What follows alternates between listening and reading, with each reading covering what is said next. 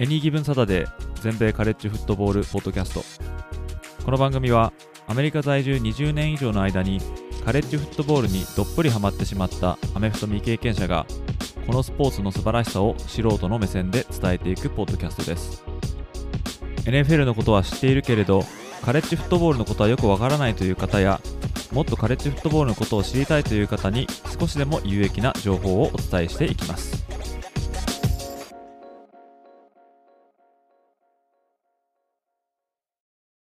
皆様ご機嫌いかがでしょうか？こちらは全米カレッジフットボールファンサイトを運営しております。エニーギブンサタデーです。カレッジフットボールプレイオフナショナルチャンピオンシップが1月の8日に行われまして、えーもうすでに5日ぐらい経ってますね。なんかもうあっという間に終わってもう1週間、2週間ぐらい経ったような、そんな感覚ではあるんですけども、実はまだ1週間も経ってないということなんですけども、まあ、4ヶ月余りですね、行われた激戦もですね、まあ、ミシガン大学がワシントン大学を下しまして、まあ見事優勝して、まあ、2023年度のカレッジフットボールのシーズンを無事、まあ、終えたということでですね、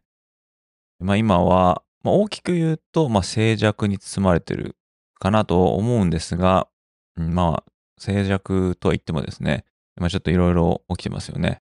まあちょっといろいろびっくりすることがありましたが、まあそれも含めてですね、今回もお話ししていこうと思いますので、お時間がある方はぜひお付き合いください。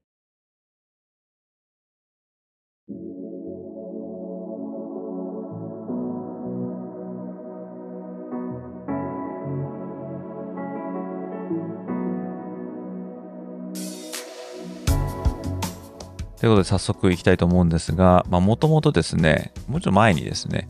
まあナショナルタイトルゲームの、まあ、総括というかですね、えーまあそういうのを話そうと思っていたんですけども、ちょうどですね、こちら1月10日にですね、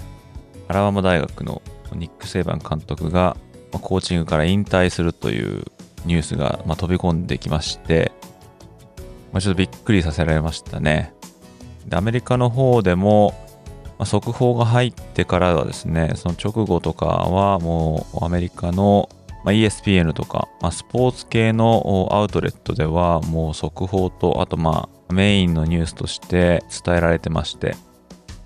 その、まあ、驚き度っていうのが現れてたかなと思うんですけども、まあ、御年72歳ということなんで、まあ、必ずしもね、この、すごい若い監督っていうわけではないから、まあ、いずれはそういう引退みたいな話はですね、まあ、出てくるとは思ってたんですけども、まあ、まさかこのタイミングで出るかっていう感じがしてですね、非常にびっくりしました。で、えーまあ、アラバマにはですね、17年間、まあ、いたんですが、まあ、監督としてはですね、えー以前にトレド大学、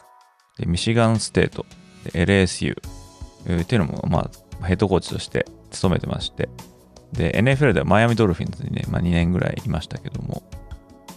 まあ、コーチングのレコードとしては、アラバマでは201勝29敗。そして全体で言うと292勝71敗1分けということなんですよね。アラバマに来た時はですね、ちょうどアラバマ今でこそもこう強いっていう風になってますが、セイバン監督が来るまではちょっと迷走してまして、今の強いっていうのがすごいもうこうちょっと前面出てますから、ま上昇チームっていうま感じですけども、まあ、もちろんですね、アラバマっていうそのブランド名はあるから、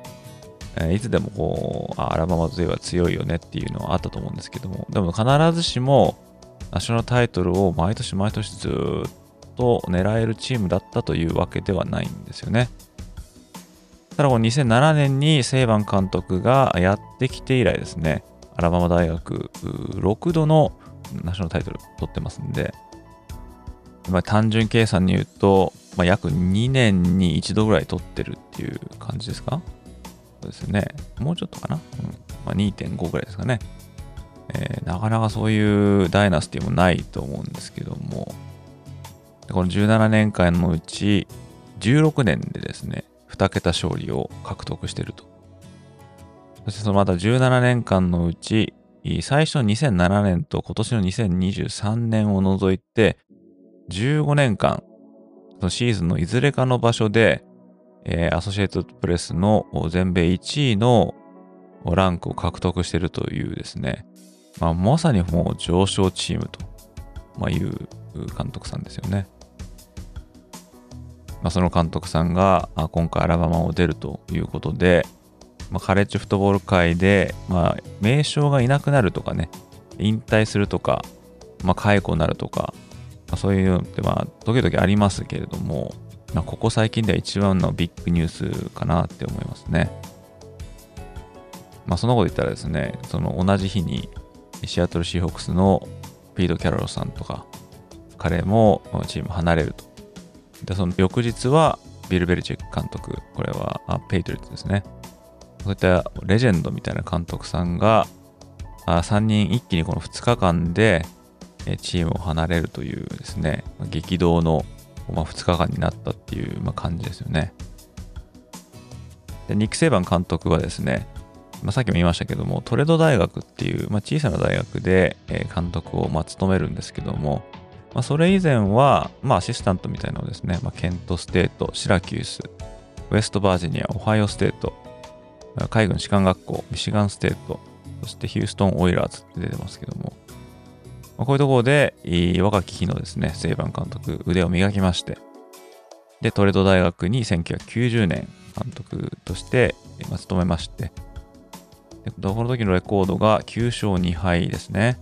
でそれの後に、クリーブランド・ブラウンズにディフェンシブコーディネーターとして NFL に戻ってくると。これ91年から94年ですね。でここでビル・ベルチェック監督と、まあ、タッグを組んだということで、それ以来の、まあ、仲なんですよね、この2人ね。でその後にミシガンステートに1995年に、まあ、就任するんですけども、ちょうどですね、私がカレッジフットボールにはまり出した頃、セイバン監督はミシガンステートにいたって、それまだちょっと覚えてるんですよね。でそれがですね、4年ですかね、ありまして、えー、そしてその後に LSU に行くと。まあ、LSU は、まあ、やっぱりカレッジフットボール界でも強豪のうちの一つですから、まあ、そこに就任するっていうのは、カレッジ界でランクを上げていくっていう面ではですね、まあ、彼に沿ってみれば、まあ、かなりジャンプアップしたっていうことだと思うんですけども。で、ここで2023年にカレッジ人初のナショナルタイトルをまあ取りますね。で、2004年まで LSU にいるんですけども、その後、マイアミドルフィンズの監督に就任するために、一旦カレッジ会を、ま抜けますね。ただ、あまあ、マイアミでは、まあ、鳴かず飛ばずということでで、2年目の2006年にですね、アラバマに空きが出るということがあって、で一時はね、アラバマの監督にならないなんて言ってたんですけども、その数日後ですね、アラバマの監督に就任することが明らかになって、まあそれ以来、まあ、ずっとアラバマにいるってことですけども、まあ、最初の頃はね、まあ、アラバマに来てもまた結局はどっか別のとこ行くんだろうっていうようなことを言われてましたが、まあね、結局、蓋開けてみたら17年もいたっていうことですから、まあ、カレッジフットボール界、まあ、長いことね、一つのチームにとどまる監督って、まあ、あんまりいないんですよね。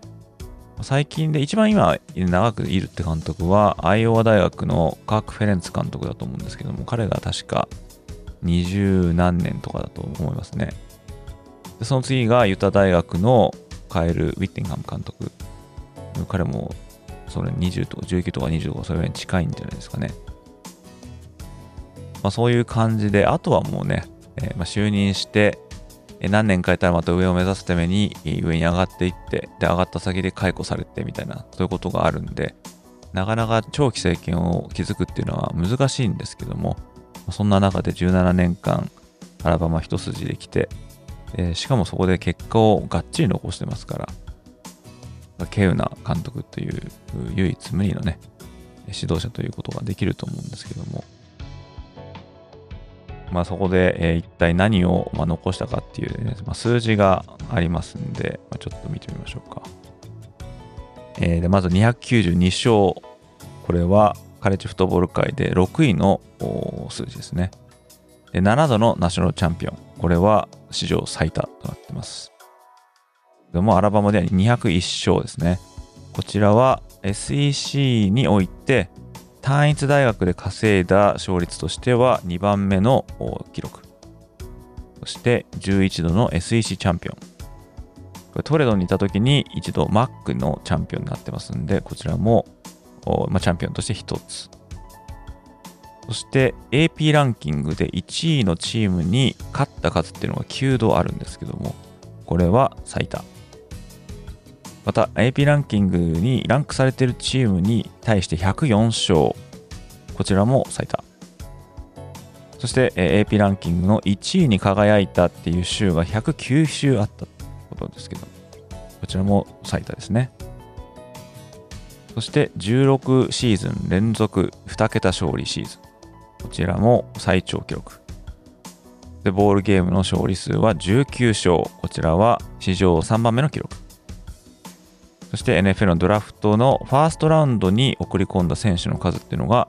49選手。こちらも最多。そして、えーまあ、先ほど終わりました、あ先日終わりましたカレッジフットボールプレーオフ。こちら10年目だったんですけども、そのうち8度に参戦していると。まあ、そんなような数字が残されております。まあ、どれをとってもね、今後、この記録にマッチできるような指導者が現れるのかどうかっていうのは、まあ、定かではありませんけども。まあ、そうですね。まあ、アラバマが強すぎて、またアラバマかとかね、もううんざりだみたいなファンの方も、まあ、いっぱいいると思うんですけども、まあ、ただですね、今後、まあ、時が経って、で、歴史を振り返った時ですね、まあ、こんな監督は現れないんじゃないかなっていうふうに思うんですよね。まあ、例えばですね、えー、同じアラバマ大学のベア・ブライアント監督、こういう方がいらっしゃるんですけども、まあ、彼は、えー、ナショナルタイトル6度取ってますけれども、これを2020年にセイバン監督、まあ、オハイオステートと戦って、これに勝って優勝したことで、7度目っていうことで、まあ、この彼を抜いたんですけども、まあ、このブライアント監督は引退したのは83年ですから、で、その他にいると、ペンステートのジョー・パターの監督、まあ、彼は409勝っていうですね、まあ、史上最多の勝利数っていうのを持ってますけども、まあ、彼はえ確か40年ぐらいペンステートにいたんですかね。ですねあとフロリダステートのボビー・バウデン監督ですね。ま、そういった、ま、長いこと同じチームにいるっていうことが、ま、昔は結構あったんですけども、ま、現在そういうことがなくなって、だからそういう感じの監督としてはですね、まあ、さっき言ったフェレンツ監督、これアイオワ大学、あとはユタ大学のカイル・ウィッティンガム監督、まあ、彼らを除いたらですね、まあ、ほぼもうそういった監督いないのかなっていう感じなので、ましてやですね、ここまでアラバマ大学を強くしたっていう監督さん、ま、こういった人がいなくなるっていうのは、まあ、残念ですけども、まあ、さっきも言いましたけども、この後で振り返った時に、まあ、あの時は、まあ、もうアラバマ、アラバマってもううんざりだったけど、まあ、あのダイナスティを生で見れてよかったなっていうような日が、まあ、来るんじゃないかなって、まあ、思いますね。本当月並みなことしか言えないんですけども、まあ、とにかくそのいろいろな報道を見ていると、もちろん、まあ、アラバマ強いっていうのはあるんですけども、まあ、とにかく、まあ、所属している選手を育てるという、まあ、人間として育てるっていうことに、まあ、非常に情熱を注いでいたっていうような話がいろいろありまして、まあ、ディシプランみたいなね、ことを言いますけど、まあ、これは規律とか言うんですかね。そういうそういうことを非常に重んじた監督さんで、そういったことを選手たちに強くチャレンジしていったとま。多分、厳しいと感じた選手いっぱいいると思うんですけどもね、まあ、終わった後に、まあ、あの時、まあ、監督にいろいろ厳しく指導してもらってよかったみたいなことを後々回想してるっていう選手の声もいろいろ見ましたし、まあ、そういう、まあ、オールドスクールっていうんですかね、まあ、なんか勝てばいいっていう、まあ、もちろん勝つためにやってるんですけども、まあ、そういったことだけじゃないっていうところが、彼が他の監督とまあ一線を画すうところなのかなってまあ思いますね。本当にもう、アラバマ大学監督誰になるかって話は、まあ今、持ちきりですけども、誰がなるにしろ、まあ、セイバン監督の穴をですね、まあ、完全に埋めることはできないと思いますし、まあ、そういうところにベクトルを持ってくるのはま違うなと思いますから、ただやっぱり彼の、ま、栄光とか、その影をですね、えー、まあ、背負いながらというか、まあ、感じながら行くっていうことなんで、次期監督、まあ、誰になるにしろ、かなり大変な仕事になるんじゃないかなって思いますね。まあ、その次期監督、まあ、誰になるかみたいな話もね、ありますけども、面白いもんでですね、この誰になるかなんていうオッズが出てたりしますよね。で、一番オッズとして名前が挙がっていたのがオレゴン大学のダン・レニングさんですね。ダン・レニングさんはもともとアラバマで学生コーチをしていたっていうことがあって、まあ、そこで名を挙げてでちょうどカービー・スマート監督がジョージアにアラバマから移ってた時にダン・レニングさんディフェンシブコーディネーターになってちょうどですね3年前の彼らが最初に取ったナショナルタイトルその時のディフェンシブコーディネーターで。でその手腕を認められて2022年からオレゴン大学の監督になったっていう、そういう、まあ、若き監督なんですけども、まあ、彼が、まあ、次期アラバマの監督候補なんて言われてまして、なんか助かるさ入りして、インタビュー受けたなんていうようなですね、まあ、噂もあったんですけども、どうやらそれはまあデマだったらしいんですけどね、まあ、彼自身はオレゴンに残ると、どこにも行かないっていうようなことをまあ言ってまして、じゃあ次誰になるんだっていうね、えー、まあ、ことになると思うんですけども、まあ、そのオッズっていうかですね、まあ、名前で挙げられてる人をまあこう見ていくと、まあ、次になんか上がってるのはテキサス大学のスティーブ・サーキジアン監督ですね。サーキジアンさんは2019-20にアラバマ大学のオフェンシブコーディネーターを務めていたという、えー、そういった人物ですね。テキサスは彼の3年目、今年ですね、プレーオフに進みまして、レギュラーシーズン中にはアラバマを倒しているということで、まあ、腕は確かな監督さんですよね。えー、とかですね、えー、ミシシッピのレーン・キフィンさんですね。レーン・キフィンさんもアラバマ大学でオフェンシブコーディネーターを務めていたという人物で、まあ、一癖ある監督さんではあるんですが、ただアラバマ大学でセイバン監督の指導方法なんかを見ているようなまあ、監督さんで、で、現在はミシシッピ大学にいますけども、まあ、彼も名前が上がってたりとかしますし、まあ、とは、クレムソンのダボス・ウィーニーさんですね。ダボス・ウィーニーさんはですね、もともとアラバマ出身なんですね。えー、アラバマ大学でワイドレシーバーをプレーしてたという、まあ、そういった、まあ、方なんですけども、まあ、クレムソンに来てもう10、何年ですかね、15年ぐらい経つんですかね。まあ、それぐらいやってる方で、まあ、クレムストンでもう地に足つけてやってると思うんですが、まあ、やっぱり母校で監督を務めるっていうことに、まあ、価値は見出せるとは思うんですけども、まあ、彼の名前も、まあ、上がってますね。まあ、あとは、ね、先日プレイオフでタイトルゲームに出場したワシントンのケイレン・デボアさんとか、フロリダステートのマイク・ノーベルさんとか、えー、まあ、上がってますね。えその他で絡めてじゃないですけど、例えば、あもうすでに引退してるアーバン・マイヤーさんとか、まあ、これないと思うんですけどね。あとは、セイバン監督と保険会社のコマーシャルで一緒にやってるディオン・サンダース監督。えー、まあ、彼はコロラドに今いますけども、まあ、彼の名前も、まあ、含められてたりするんですけど、まあ、オッズはね、えー、まあ、良くないんですけども、まあ、上がる監督それぞれですね、まあ、絶対に名のある監督さんであることに変わりはなくて、で当然そういった監督さんはあ今現在ですね、自分のチームで監督やってるわけですから、まあ、そういったところをあえて出てアラバマに来るかどうかっていうことに今焦点は当たると思うんですよね。まあ、今ここ名前挙げませんでしたけども、例えばカービースマートさんとかはもともとアラバマ大学で8年ぐらいディフェンシブコーディネーターやってましたけども、まあ、今、体制的に言うと、ジョージアとアラバマ比べたら、ジョージアの方が多分今上を行ってると思いますんで、そんなとこからまさまだわざですね、しかもジョージアはスマート監督の母校ですから、まあ、彼がね、わざわざアラバマに来るってことはないと思いますけども、まあ、それは今挙げたいくつかの監督さんにもまあ言えることで、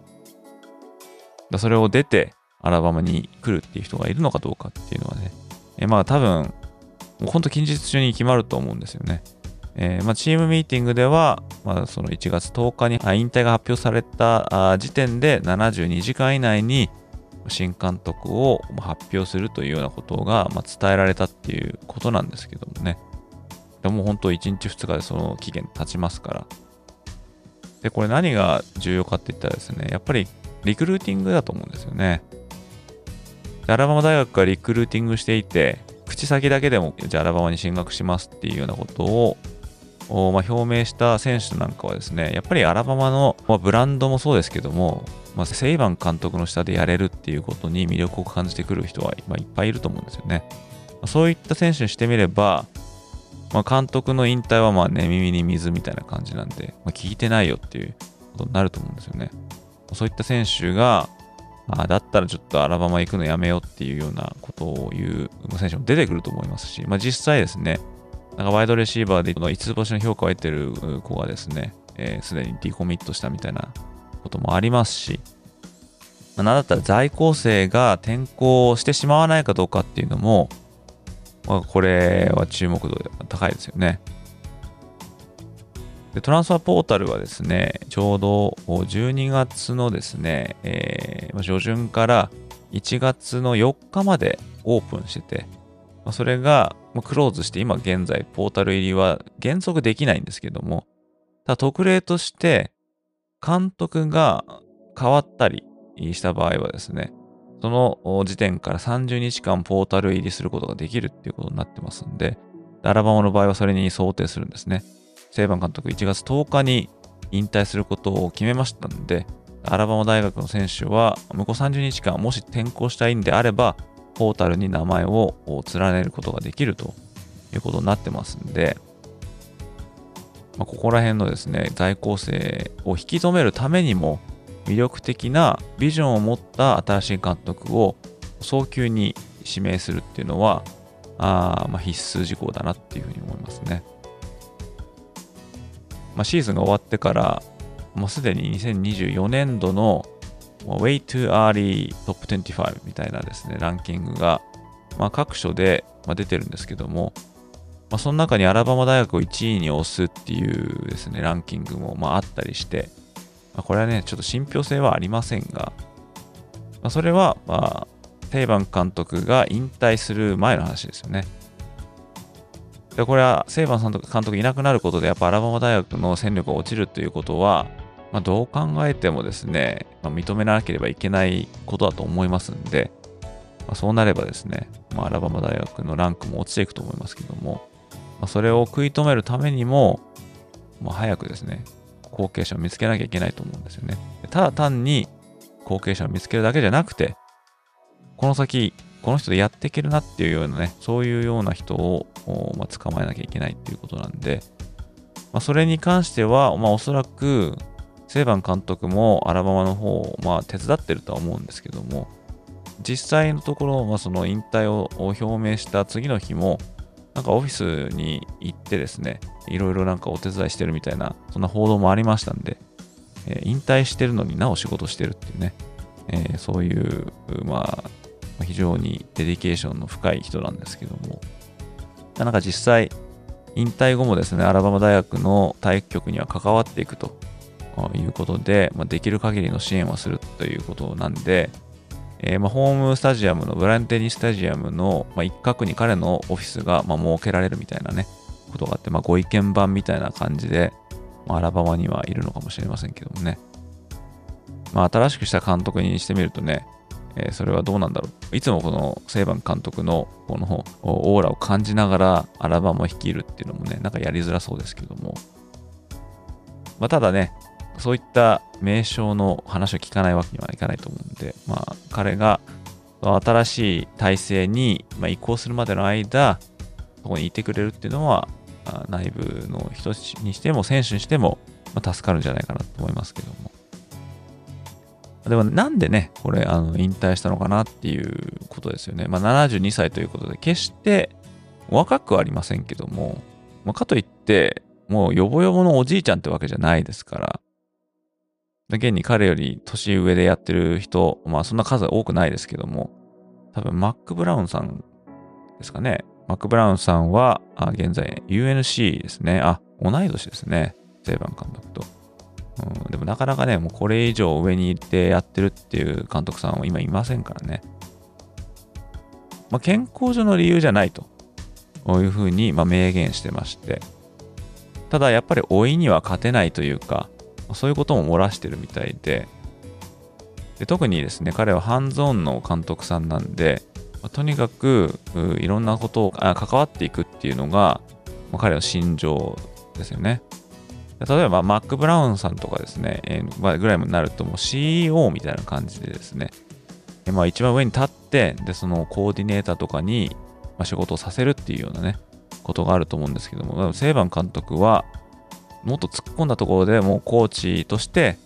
え、フィールドでもちゃんとインストラクションしたりとかするっていうふうに言ってまして、それを100%続けていくには、年齢的にちょっと厳しくなってきたというようなことを言ってるみたいですね。でそれ常日頃言ってたんですけども、自分が100%の力でコーチングをできないんであれば、それは退く時だっていうことが言ってまして、多分いるだけだったらね、全然入れると思うんですけども、でも彼のスタイルでいくと、まあ年のせいもあって、その100%コミットできないということそれがやっぱ大きな理由だったみたいですけどもね。特に今年はですね、まあ、ご存知の方も多いかもしれませんけども、アラマ大学は、決してですね、順風満歩なシーズンじゃなかったんですね。まあ、さっきも言いましたけどテキサスにまず2戦目で負けてますし、その後は USF、サウスフロリダにあわよくば負けるみたいな感じで、まあ、とにかく、セイバン監督がコーチしてきた中で、まあ、最もですね、危ういというか、あそんなチームだったんですけども、それを徹底的に、コーチングで、ま改善して、ゆくゆく SEC のタイトルを取って、ま負けはしましたけれども、セミファイナル戦に出たっていう、そこまでこうチーム力を上げたっていうことは、非常に評価高いんですけども、まただそれをなすために、まとにかく心身ともに浪費したってことは、昨日あったインタビューでも言ってましたね。まとにかく、ま、身を削らされたシーズンだったということでですね。で、まあ、リクルーティングにしてもですね、毎年入ってくる選手がまいるわけで、そういった選手は、まあ、やっぱセイバン監督いつ引退するんだろうっていうのは、ま、気になるところですよね。入ってすぐに引退されて、困るっていうようなことは言えると思いますんで、そういうことを聞かれるたびに、昔だったらね、もうあと10年ぐらいいるよって言ってたとしても、これ年取ってくると、あと何年できるかわからないってなった時に、リクルート先でですね、入ってくる選手に、あと何年いるって言われたときに、はっきりと答えられないとか、あと1年かもしれない、2年かもしれない、3年かもしれないっていう、まあ、そういうことに答えていくことにもだんだんこう辛さを感じてきたということで、まあ、引き側が来たのかなっていうことだと思うんですよね。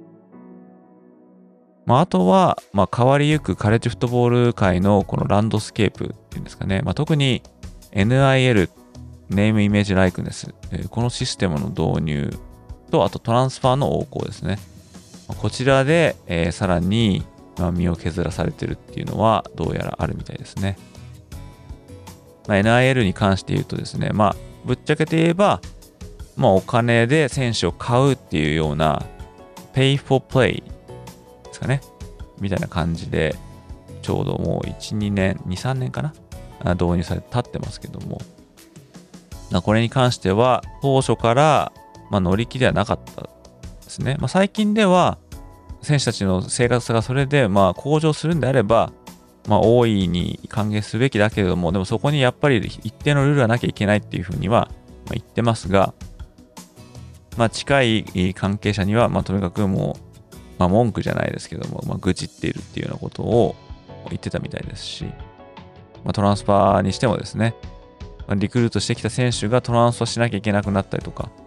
でそれそうすることによって transfer portal 経由でまた新たなリクルートをしなきゃいけないっていう、まあそういったですね、ここ3、4年で、大きくカレッジフットボール界のあり方が変わって、当然ですね、そこに adapt してきて、それで白星を重ねてきてはいるんですけども、まあ、そういうことに、ちょっとへきへきしたっていう面が、まあ、あったとしても、まあ、不思議ではないかなっていう、感じですけども、まあ、ここら辺はですね、まあ、止めることはできませんから、まあ、そういう100%のコミットメントをすることが厳しくなってきてるということですね。まあ、そこに、まあ、その今回の引退の理由っていうのがあるのかなと思いますが、まあ、これ一体ね、誰が後継ぐのかっていうのは本当に興味津々なんですけども、まあ、とにかくですね、まあ、一時代が終わったということは、まあ、確かかなっていう感じでですね、来シーズンからですね、カレッジフットボールプレーオフは12チーム制度になりまして、さらに競争は激しくなるということもありますし、まあ、そういったことを考えると、72歳、まだまだ元気なうちに現場を退いて、まあ、外からま助言することもできるでしょうし、まあ、何よりも、ここ何年も何年もですね、カレッジフットボール界にコミットしてきたっていう、その彼のま余生というかですね、まセカンドライフっていうんですかね、まあ、そういうことを楽しめるためのですね、体力が残っているうちに、まあ、引退するっていうのは、まあ良かったのかなっていうような気はしますよね。よくあの、彼の話出ると、ミス・テリーで、テリー・セイバンさんって奥さんですね。彼女が出てきますけども、夫婦水入らずのですね、ストレスがないような、そういった時間も、まあこれからはですね、どんどん増えていくでしょうし、まあ、お子さん、もしくは孫とか、えー、あとはブロードキャスティングのところにもですね、多分引っ張りだこになると思いますんで、ひょっとしたら来年から ESPN のカレッジフットボールゲームデーとかね、出るかもしれませんけど。またあの、今年から毎週のようにですね、登場しているパット・マカフィー賞。これパット・マカフィーってね、知ってる方いるかもわかりませんけども、えー、元 NFL 選手のパンターですかね。えー、彼がやってるショーなんですけども、ですごい歯に切り着せる喋り口調でいろんなこと切り込んでいくっていう方なんですが、この人のショーにはですね、毎週出てたんですね、セイバン監督。で、今までだったらメディア、あんまりこう、好きっていう感じじゃなかったんですけども、パット・マカフィー賞には毎週出てて、これ面白かったんですね。今まで聞いたことないような話とか、あ結構話してまして、で、以前ではちょっと考えられなかったっていうことは言えると思うんですけども、まあ、それ考えると、やっぱちょっと年取って丸くなったのかなとかね、思いますよね。えー、昔だったらね、記者会見とかで記者泣かせでしたから、もうなんかちょっとこう厳しい質問されると、ものすごい剣幕で、逆切れじゃないですけども、こう怒鳴り散らしたりとかするような、すごい方だったんですけども、最近はそういうメディアには、えー、結構、物腰が柔らかくなったっていうところもあって、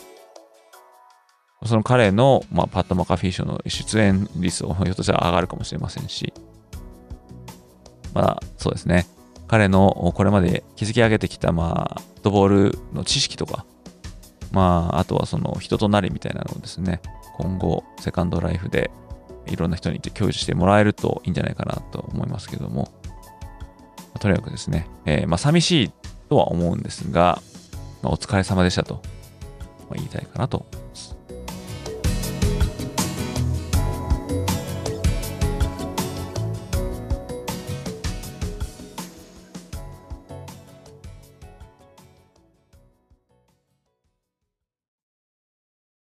と、ここまで、えー、収録したのがですね、ちょうど4時間、5時間ぐらい前だったんですけども、ちょうどですね、現地時間の1月12日のですね、お昼過ぎですね、アラバマ大学が正式にワシントン大学のヘッドコーチであるケイレン・デボ監督を次期監督に起用することが明らかになりました。ということで、ここでちょっと追加でですね、収録してるんですけども、えーまあ、ケイレン・デボ監督はワシントン大学で2年間指揮しまして、25勝3敗ですね。非常にオフェンシブマインドな、監督ということで知られておりますけれども、またですね、非常に人間味に深いということでもよく知られている方なんで、ワシントンの多くの選手は、まあ、彼のためにプレーしたいと、そういうふうな、そういうふうに思わせてくれるような、まあ、人物ということなんで、まあ、第一報を受けての評価は上々となっております。まあ、特にですね、まあ、さっきも言ったんですけど、オフェンスブマインドのコーチということで、行く先々で勝利を上げてきてるっていうですね、えー、ま監督さんですね。で、まあ、この特にこの過去2年間、パック12で勝負してる中でですね、例えば今回アラバマ大学の次期監督と噂されていたダン・レニングさん、えー、彼が率いるオレゴンには今とこ3勝0敗。そして同じく、まあ、候補って言われていたテキサス大学のスティーブ・サーキジャンさん、彼にも2勝0敗。また USC、サザンカリフォルニア大学のリンカン・ライリーさん、これにも2勝0敗といったですね、感じで、名門とか名称と言われているような方々に非常に強いということで、まあ、名前的にはですね、2019年、2020年、まあ、そこら辺からようやくちょっとコーチ界で注目され始めたなっていう、まあ、監督さんですけども、そこからわずか4、5年でですね、名門アラバマ大学、ニック・セイバン監督の後を継ぐという、そういった指導者にまで、えー、まあ、上り詰めたということでですね、まあ、期待度は高くなってると思うんですけども、まあ、一方で彼が主戦場としてきたっていうのがですね、まあ、北の方だったんですね。えー、なんでですね、まあ、SEC、サウスイーサーカンファレンスがありますサウスとかディープサウスとか、そちらの方での、ま、エクスポージャーがないというのが、まあ、多少気がかりだという声はありますね。まあ、それ特に、え、リクルーティングにおいてですね、まあ、重要かなっていうようなことが言われてまして、まあ、例えばテキサス、アラバマ、ルイジアナ、ジョージアとかね、え、あとフロリダもそうですかね。そういったような土壌でリクルーティングちゃんとできるのかっていうのは、まあ、死活問題だと思うんですけども、まあ、一方で、まあ、例えばですね、アーバン・マイヤ監督、まあ、彼なんかは、フロリダ大学で、えー、ナショナルタイトル2度取りましたけども、まあ、彼はそれまで、えー、ノースに行って、それからユタに行って、そして SEC というですね、まあ、まあ、彼にとっては、未開の土地に来た、まあ、それがあったにもかかわらず、ナショナルタイトルも取ってますし、また彼のニック・セイバン監督も、LSU に来るまではミシガンステートと、まあ、ほぼ北の方でずっとやってた方なんで、必ずしも SEC のエリアでエクスポージャーがないからといって成功しないわけではないということはまあ言えると思うんですけども、まあどちらにしてもですね、まあ彼、え、そして彼のスタッフにとってですね、まあアラバマ大学での仕事っていうのは非常にチャレンジングなことになるとは思うんですけども、問題はですね、まあ、オフェンシブコーディネーターのライアン・グラブさん、彼を一緒に連れてこれるのかっていうことと、まあ、あとはディフェンシブコーディネーターを一体誰にするのかっていうことですね。まあ、多分オフェンスの方は今までの形で見ていると、まあ、かなり期待が持てると思いますし、また、ジェイレン・ミルロの、パサーとしての開花を、手伝ってくれるには、まあ、非常に十分な指導者なんじゃないかなと思いますが、まあ、彼のバディとも言えるですね、アイゼア・ボンド。彼がトランスファーポータルにすでに入ってますので、まあ、彼を引き止められるかどうかっていうのも、まあ、キーになると思いますし、またワシントンから誰かついてくるのかっていうようなこともね、え、ちょっとこれから注視していきたいと思いますけれども。まあ、とはですね、やっぱりセイバン監督が、まあ、キャンパスに残ってリソースとなってくれるっていうのは非常に大きいんじゃないかと思いますね。まあ、これはリクルーティングでも大きいと思うんですけども、まあ、監督ではなくても、リクルーターとお話ししてですね、なんとかアラバマの凄さと素晴らしさとかを解いて、そして、まあ、アラバマに引き寄せるということもできると思いますから、まあ、デボーさんは、第2のニック・セーバーになる必要はないと思うんですけども、まあ、このゴートと言われるセーバン監督の英知をですね、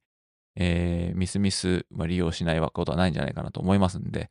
ここら辺のですね、ユニゾンがどうなるのかなっていうのも気になるところですね。ということでですね、アラバマ大学は、ニック・セイバン監督が引退した2日後にですね、新しくワシントン大学のケイレン・デボーさんをその後継者に支援いたしました。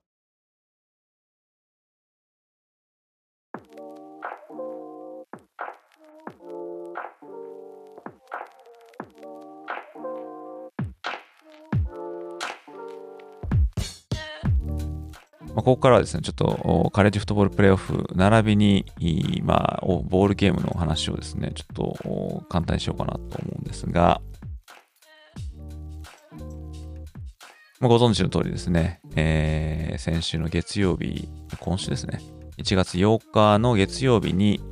ミシガンとワシントン大学戦いまして、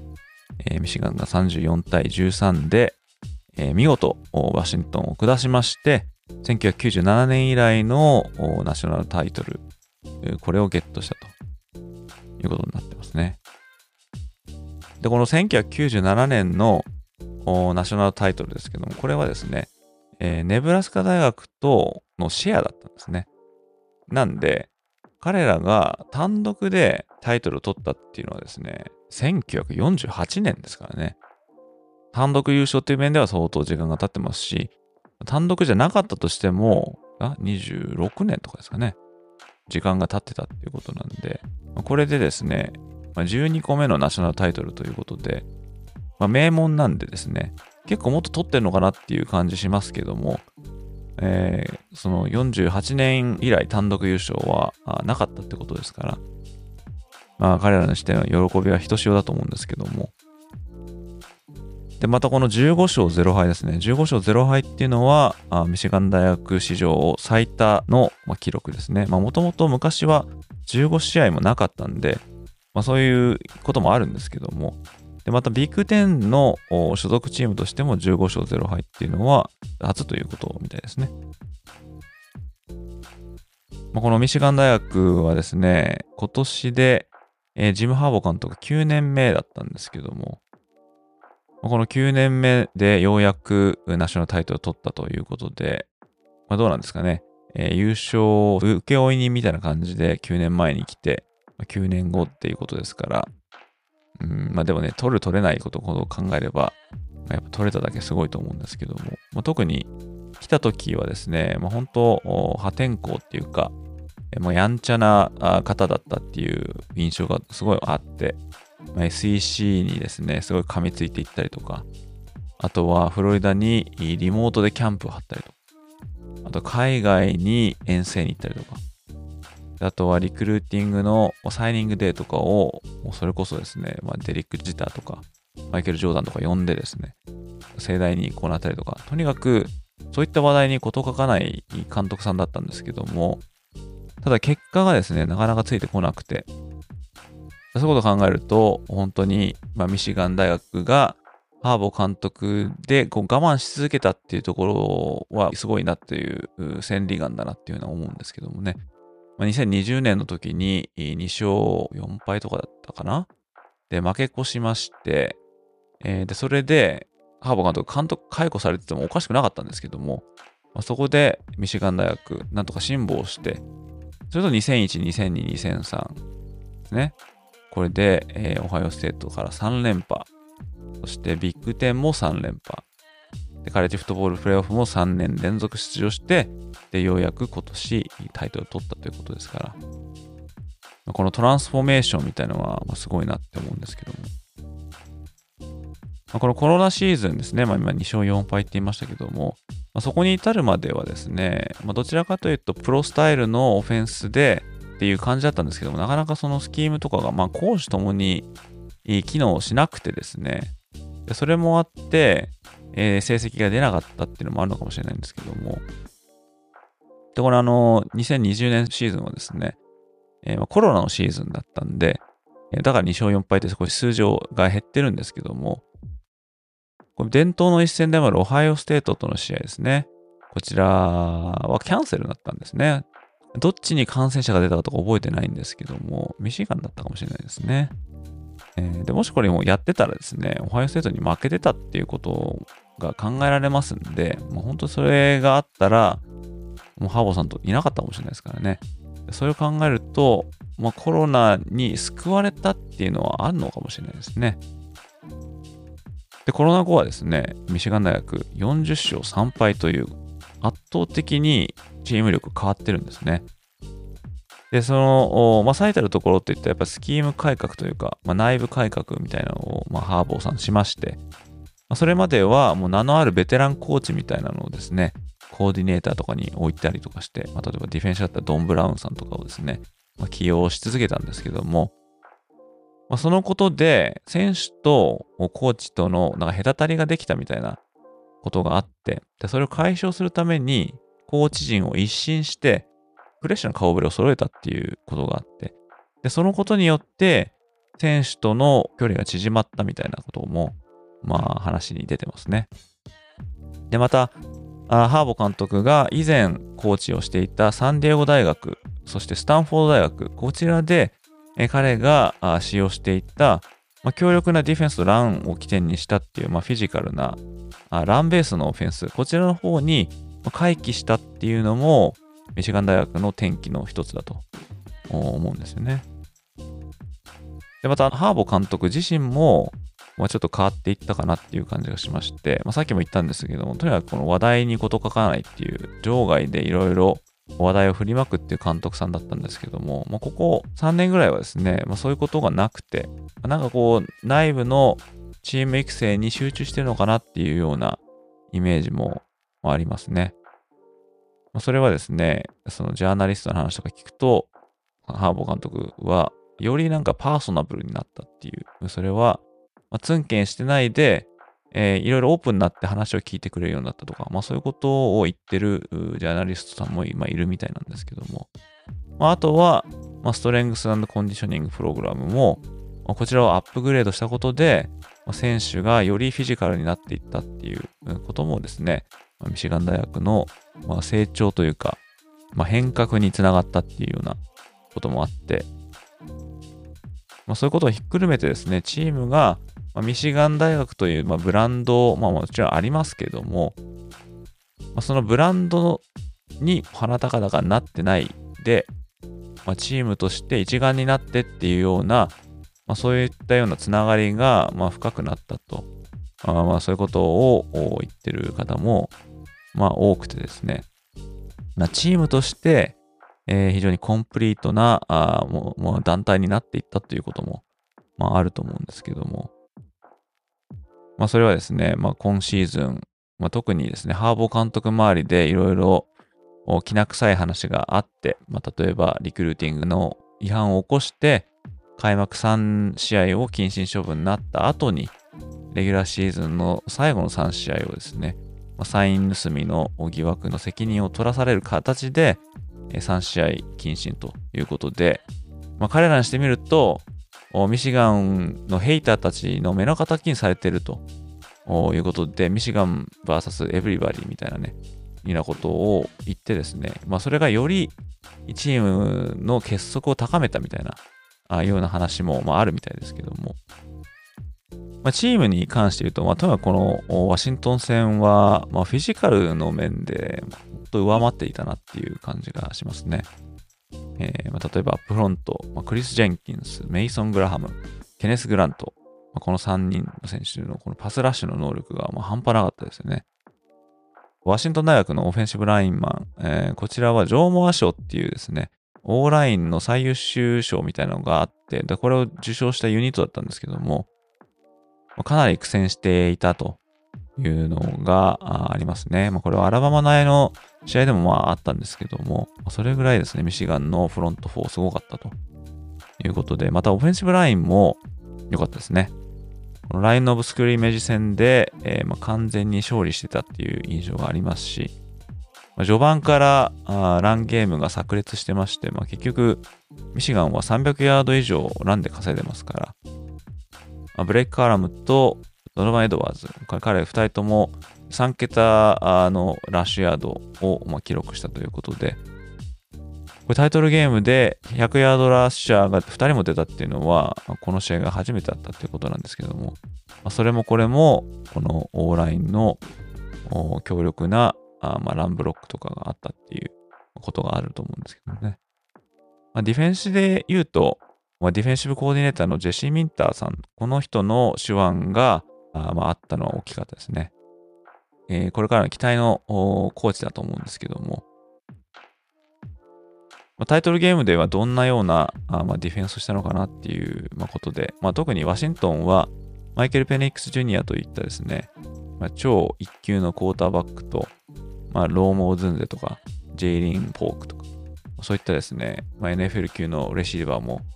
揃ってましたんで、このワシントン大学のパスオフェンスをミシガンのディフェンスがどうするかっていうことが非常にいい、まあ、注目を浴びたと思うんですけども、まあ、これ見てみるとですね、まあ、このさっき言ったこの強力なディフェンスラインにパスラッシュをまあ一任して、で、えー、パスのカベレージに人員を割いたっていうようなことが、まあ、あったみたいですね。まあ、もちろんブリッツみたいなのをかけてたと思うんですけども、まあ、基本的には、そのマイケル・ペニックス・ジュニアを confuse させるような coverage を敷いていたと思うんですが、まあ、ここら辺のね、詳しいことは私ちょっとわからないんで、ぜひね、そういうのをちょっと解説してくれる方いらっしゃったら、とお願いしたいところなんですけども、一体どんなあ coverage とかあを敷いてですね、このマイケル・ペニックス・ジュニアの能力を最小限に抑えたのかっていうのは非常に気になるんですけども、まあ、とにかくこの時のそのペニックス・ジュニア、まあ、別人のようにですね、パス決まらなかったんで、本当ですね、それを可能にしたっていうこのジェシー・ミンターさんのコーディネーティング能力と、あとそれを体現したっていう選手たちの凄さっていうのはね、光ってたと思うんですけども。で、あとはこの2年生のですね、コーナーバック、ウィル・ジョンソンが良かったですね。プレビューみたいなので、この人に注目してくださいっていうのは言ってたんですけども、え大活躍してましたね。えー、でまだ2年生なんで、えー、もう確実にこの後ですね、2005年とか以降のドラフトには出てくる選手だと思うんですけどもま、もう1年ですね、ミシガンに戻ってくるっていうのは、彼らにとってはですね、非常に朗報なんじゃないかなと思いますし、あとはですね、まあ、ローバーのマイク・セイリンスティオ。これ0番の選手ですね。これもともとですね、レシーバーの選手だったんですけども、2年前にローバーに転向して以来、威力を発揮して、今ではですね、カレッジフットボール界指折りの、まあ、DB 選手になりましたよね。えー、で、また彼も、彼ら含めて、もうディフェンスのタックル力がワシントンと比べると、まあ、格段に上だったなっていう感じでですね、ファーストコンタクトがあると、まあ、なかなかそれをワシントン大学抜けられなかったっていうことを考えるとですね、まあ、基礎的なことなのかもしれませんけども、まあ、そういうディフェンスのファンダメンタルもしっかりしていたし、スキームもしっかりしていたし、パワーも何もかも上だったかなっていうような感じですね、本当良かったです。強かったです。そして、まあ、ブレイク・カーラム、うん、ランニングバックですね。まあ、ミシガン大学の、まあ、コアのような選手かなって思うんですけども、もう本当チームのために全てを費やしているような、えー、そんな選手ですね。で本当あの人間としても、まあなんかこう、尊敬されるような存在みたいなことを言われてまして。で、さっきのサンクスギビングですね。こちら、まあ彼も NIL の稼ぎがあって、でそれをですね、地元の、まあちょっとこう、ひもじい家庭なんかにターキーですね、七面鳥を、ローストしたものをもう、ね、全ての家を回って、手渡しで無償でこうプレゼントしたみたいなこともやってたりとか、とにかく地元でも愛されてるっていうような、まあ、選手なんですけども、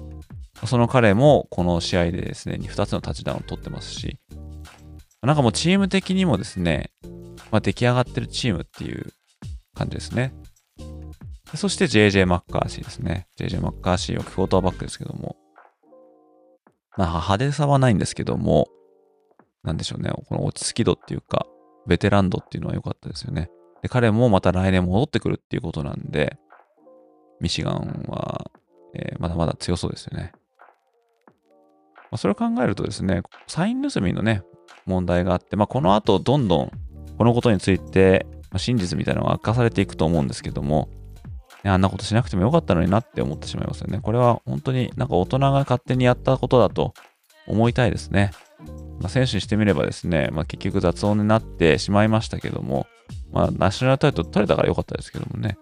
えー、こんなことしてよかったのかな、しなくてもよかったんじゃないかなって思ってしまいますけども、それがちょっと残念なところではあるんですよね。まあ、そんな感じですね。まあ、ミシガン大学が、ま優勝ということで、まあ、ここまでですね、SEC ばっかり買ってきたんですよね。で、そこになんとかビッグ10が、ま牙城を崩したということで、え今後ですね、特に、さっきも言いましたけども、アラバマ大学はセイバン監督が引退してますし、でまた12チームのプレーオフになりますから、今後ですね、カレッジフットボールのタイトル取り、まあ、戦国時代に入っていくんじゃないかなと思いますから、まあ、それを考えると非常に楽しみで仕方がないんですけども、で、このミシガン大学が優勝できたってことをですね、これ今までは本当にもう、アラバマ・クレムソン、アラバマ・クレムソン、LSU、ジョージア、アラバマ、ジョージア、ジョージアみたいなね、そんな感じで来てたんで、で、そこにこの新しいですね、チーム、来れたっていうこの意味ですね。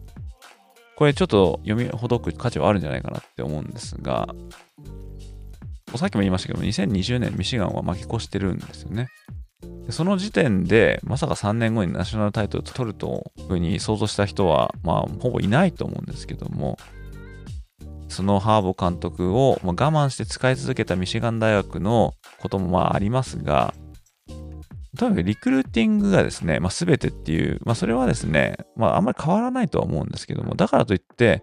それがナショナルタイトル取りの超必須条件なのかといったら、そうではないっていうことを今回のミシガン大学の優勝で、えー、まあ見ることができるんじゃないかなって思うんですが、まあ、今まではね、このジョージア、アラバマとかクレムソンとか、まあ、クレムソンはですね、リクルーティングでその上上ってことじゃないんですけども、とにかくジョージア、アラバマですね。まあ、常に1位、2位、3位を争ってるようなチーム。そういったチームがプレーオフに出場してナショナルタイトルを取ってきたっていう、まあ、そういうようなバックグラウンドがあるんですけども、今回のミシガン大学ですね、まあ、中にいるチームの選手たちの、まあ、リクルーティングの状況っていうか、例えば2020年度のリクルーティングランキングは10位、2021年は13位、2022年は9位、そして昨年は17位ということで、まあ、平均してもトップ10に入れないぐらいのリクルーティング力だったんですよね。これは、まあ、星の数が多い選手がどれだけチームにいるかっていうことだと思うんですけども。ただ、この中で、まあ、NIL 経由でいい選手を取ったりとか、トランスファーポータルでいい選手を取ったりとか、えー、そういうことで、えー、戦力を上げてで、さらにチーム力は、まあ、例えばストレングさんのコンディショニングプログラムとか、あそういったことでチーム力は十分に上がっていくっていうことを今回のミシガン大学の優勝で、まあ、再確認できたっていうかね、えー、ことがあると思うんですけども、まあ、それ考えると、この今まで勝ってこなかったチームにしてみれば、まあ、俺たちもできるだろうっていうようなね、心持ちになると思いますんで、ジョージア、アラバマ、オハイオセイト、クレムソンだけじゃないというような感じになるんじゃないかなって思いますね。で一握りのチームしか勝たなかったっていうことを考えれば、まあ、ミシガン大学がこうやって、え、その一角に食い込んできてで、ワシントン大学もね、惜しかったですけども、まあ、彼らも勝っていれば91年以来のタイトル取りということで、ま、もちろんですね、フェニックスジュニアとか、あオドゥンゼとか、そういった超カレッジ級の選手たちがいたってこともありますけども、フロリダステートも、まあ、惜しくもプレーオフ進出逃しましたけども、まあ、入っていてもおかしくないチームですし、まあ、その下に見るとですね、まあ、ミシシッピとか、ペンステートもいつもいますけども、そういったチームたちが、まあ、後に控えているということ。これがプレーオフに出てくるとなればですね、アップセットも起きるでしょうし、そうなると、これまでのナショナルタイトルの一極化みたいなのは、ひょっとしたら解消できるかもしれませんから、あそれ考えると NIL とかポータルのま、交流みたいなのを必ずしも批判することであるというわけではないのかなって思いますけれども。まあ、ということですね、このミシガン大学があま優勝を収めまして、2023年度のシーズン、オフィシャルに終了いたしました。このタイトルゲームのですね、リキャップみたいなのは、私のですね、ホームページの方にも載っけてありますので、もしよろしければそちらの方もご覧ください。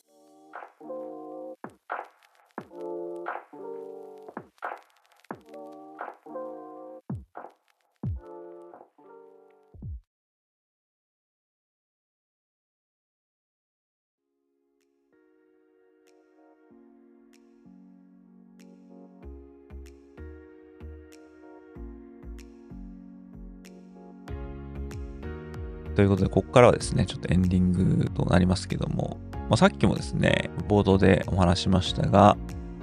セイバン監督が、まあ、いなくなるということでですね、まあ、私がカレッジフットボールの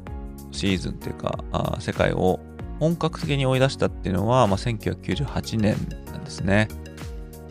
でその頃は、まあ、例えばフロリダステートがもう最強そしてフロリダも強かったですし、テネシーも強かった。で、あとオハイオステートも強かったですね。ジム・トレステルさんとかいましたけども。